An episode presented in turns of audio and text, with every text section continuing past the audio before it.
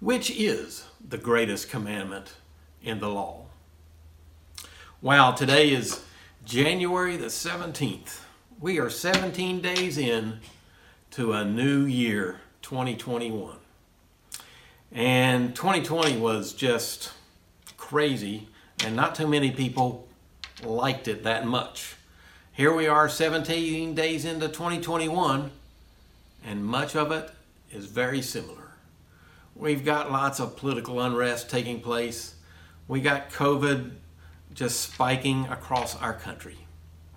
But we have hope. We do have hope for a better 2021. In 2020, we experienced death due to the pandemic and other illnesses, but we have hope with a vaccine. We experienced job furlough and job losses, but we have hope for some type of normalcy to return in 21. We have experienced racial unrest, but we have hope for understanding. And we have experienced political unrest for actually many years, but we have hope for compromise. And just in a few days, on January the 20th, we will have the inauguration that will take place. And this perhaps is a new opportunity for unrest, but we still have the hope of unity across our nation.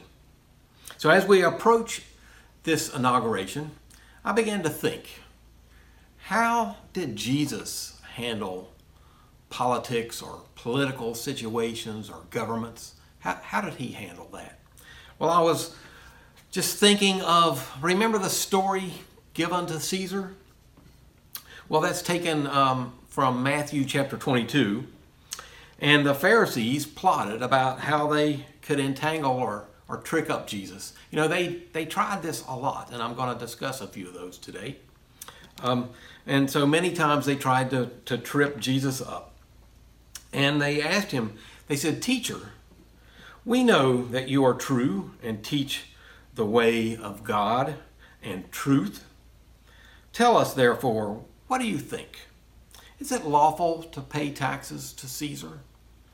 You see, Israel didn't like Roman occupation, and they didn't like it any time when they were um, they they were not in control of their own uh, government, um, and so they didn't like paying taxes. Of course, none of us like paying taxes, um, but here they are trying to trick Jesus. And what did Jesus say to them? He said, "Show me the money that you're talking about." And after showing him the coin, he said, Well, whose inscription is on this coin? And they, of course, said, Caesar. And then the famous line he says, Well, then give unto Caesar what is Caesar's, but give to God what is God's.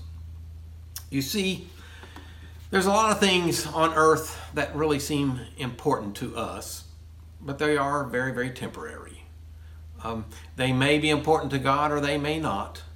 Um, but we we need to really be focused on things of God. Now, I'm I'm not asking everyone to put on rose-colored glasses and ignore the world around them. That's not quite possible. But I would hope that we could put on heavenly glasses and be more spiritually focused on the things of God. So I have several scriptures that I would like to read for you today. So if you have your Bible, I hope that you will turn with me um, this next scripture comes from John chapter 8, verses 2 through 11. And this is the story of Jesus and the adulterous woman. This is another example of how um, the scribes and Pharisees sought out to trick Jesus. It says, Now early in the morning he came again into the temple, and all the people came to him, and he sat down and he taught them.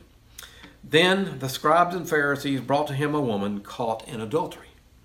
And when they had set her in the midst, they said to him, Teacher, this woman was caught in adultery in the very act. Now Moses in the law commanded us that such should be stoned. But what do you say? This they said, testing him, that they might have something of which to accuse him.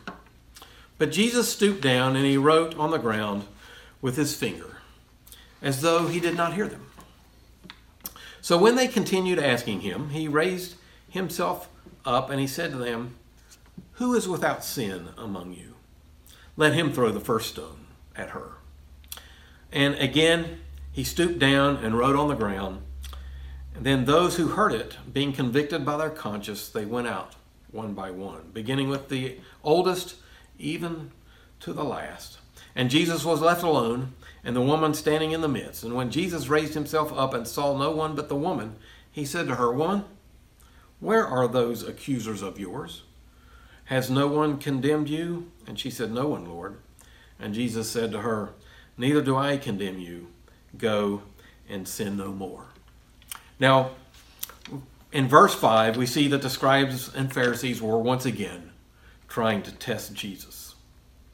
This time it was about the law of Moses and adultery, which is in Leviticus. If you um, look in Leviticus chapter 20, verse 10, the law says this The man who commits adultery with another man's wife, he who commits adultery with his neighbor's wife, the adulterer and the adulteress, shall surely be put to death. Now, one of the first things that I saw in this story of the adulterous woman was that it was so hypocritical. Um, so the law required the stoning of both the adulterer and the adulteress. So where was the man? You know, the scripture says that this woman was caught in the very act. So where is the man?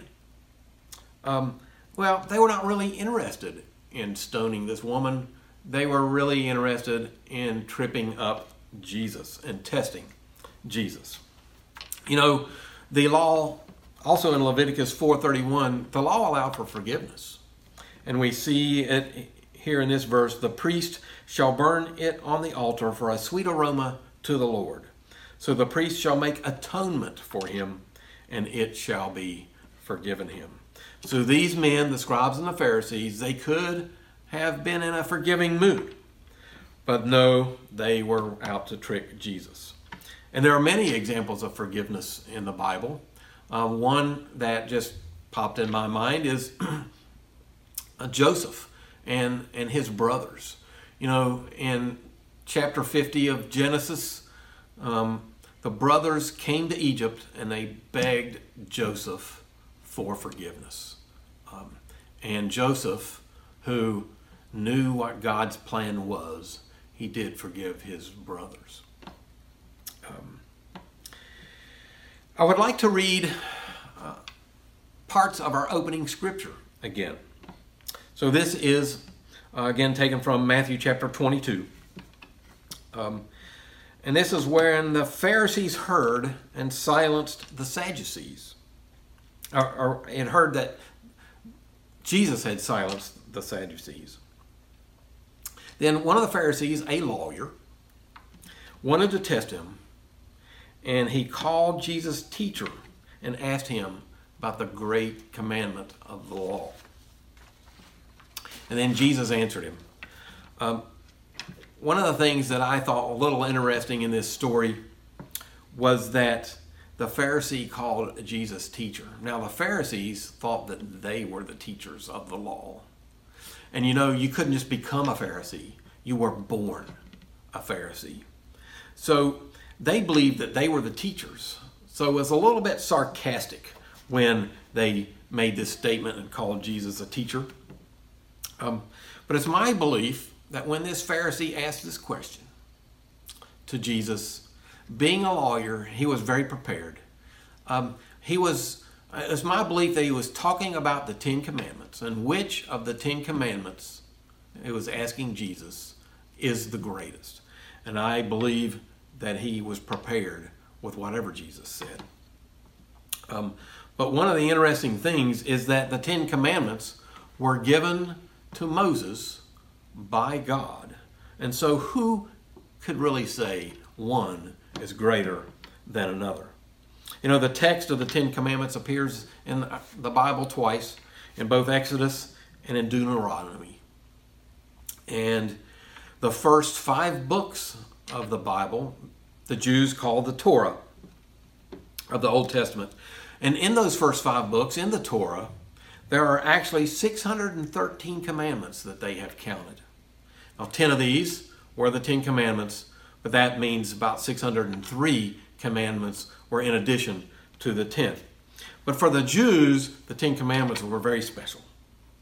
You see, the Lord Himself wrote. It was the finger of God who wrote on the stone tablets um, that were given to Moses that he brought these down from Mount Sinai. And in their scriptures, they called them uh, the ten utterances, the ten utterances of God. Um, and in uh, these Ten Commandments are sometimes called the Decalogue, which comes from Greek deca, meaning ten.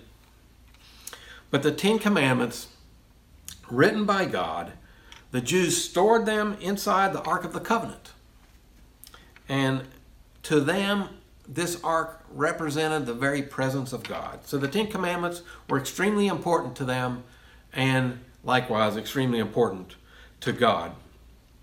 But in his answer to the Pharisees, Jesus didn't quote one of the Ten Commandments. He quoted from Deuteronomy and from Leviticus.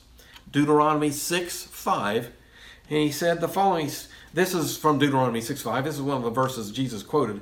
You shall love your Lord your God with all your heart, with all your soul, and with all your strength.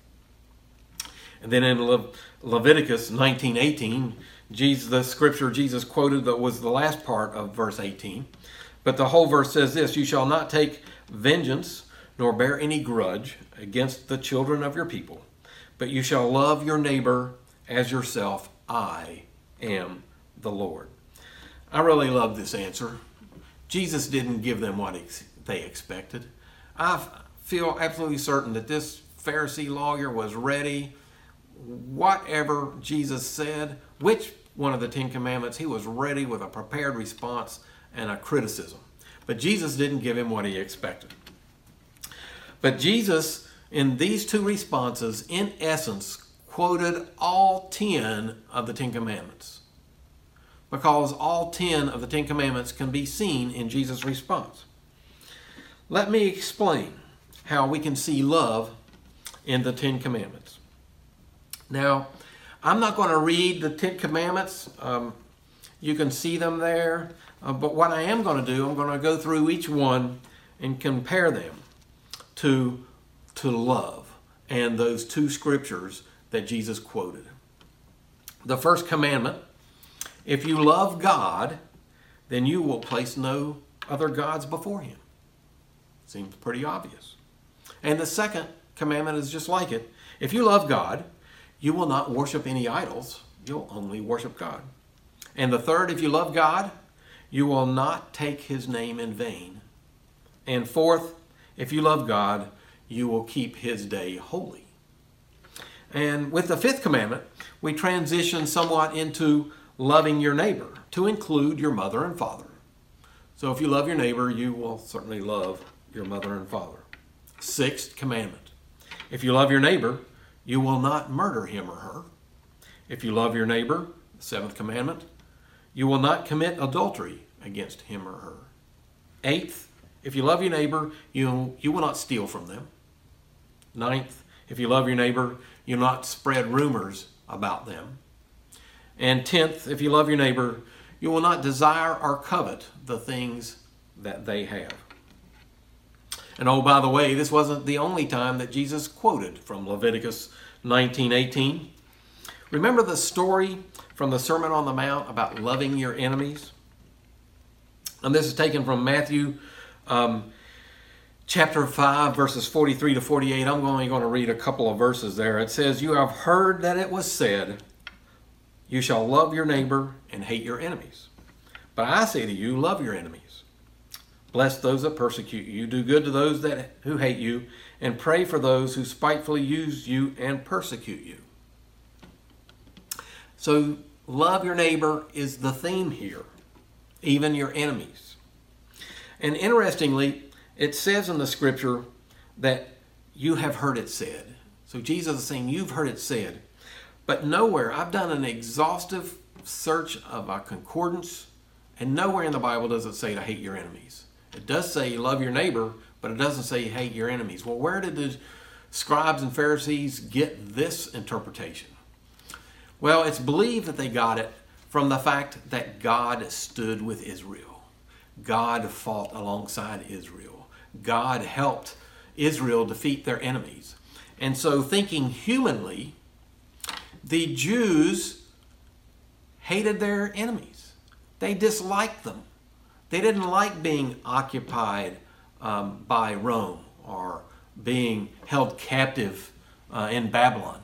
They didn't like these things. They hated their enemies. And if they hated their enemies and God stood with them, they felt that God also hated their enemies.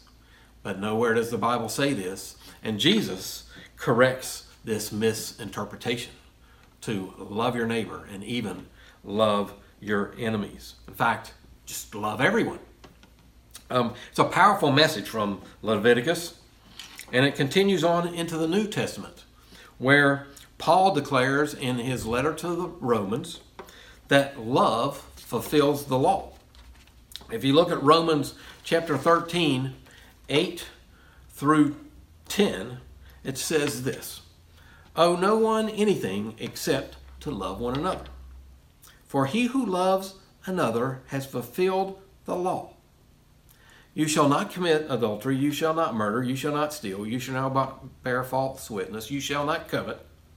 If and if there is any other commandment, all are all summed up in this saying, namely, you shall love your neighbor as yourself. Love does no harm to a neighbor, therefore, love is the fulfillment of the law. So, which is the greatest commandment in the law, in the whole Bible? It's love. Love is the greatest commandment. And this is even emphasized more and more. Um, just a couple more I'm going to share with you from the Gospel of John. We see in John chapter 13, verses 34 and 35, a new commandment I give to you. This is Jesus speaking. That you love one another. As I have loved you, that you also love one another. By this, all will know that you are my disciples. If you have love one for another. And then in John chapter 14, verse 15, if you love me, you will keep my commandments. And then just a couple of verses, I'm not going to read them all, but in John 15, 9 through 19, you can read the whole passage later if you would like. Uh, it says this in verse 9 it says, As the Father loved me, I also have loved you. Abide in my love. Verse 12 of John chapter 15, This is my commandment, that you love one another as I have loved you. And then verse 17 These things I command you, that you love one another. So Jesus gave us a new commandment to love one another. And if you love Jesus, you will love one another. And if we love one another, many of our problems will just simply go away. A lot of our political strife, a lot of our racial uh, unrest, many of these things, just if we love each other, they will go away. Let me close with this. If you don't have a relationship with God, or if you're not comfortable with your relationship with God, contact us. We would love to discuss this with you. You may you may contact any elder of our church, or if you don't know which elder to call, simply call the church office. Um, and you can ask to speak to me. I would love to talk to you about your relationship with Jesus. God bless, and let's have our closing hymn.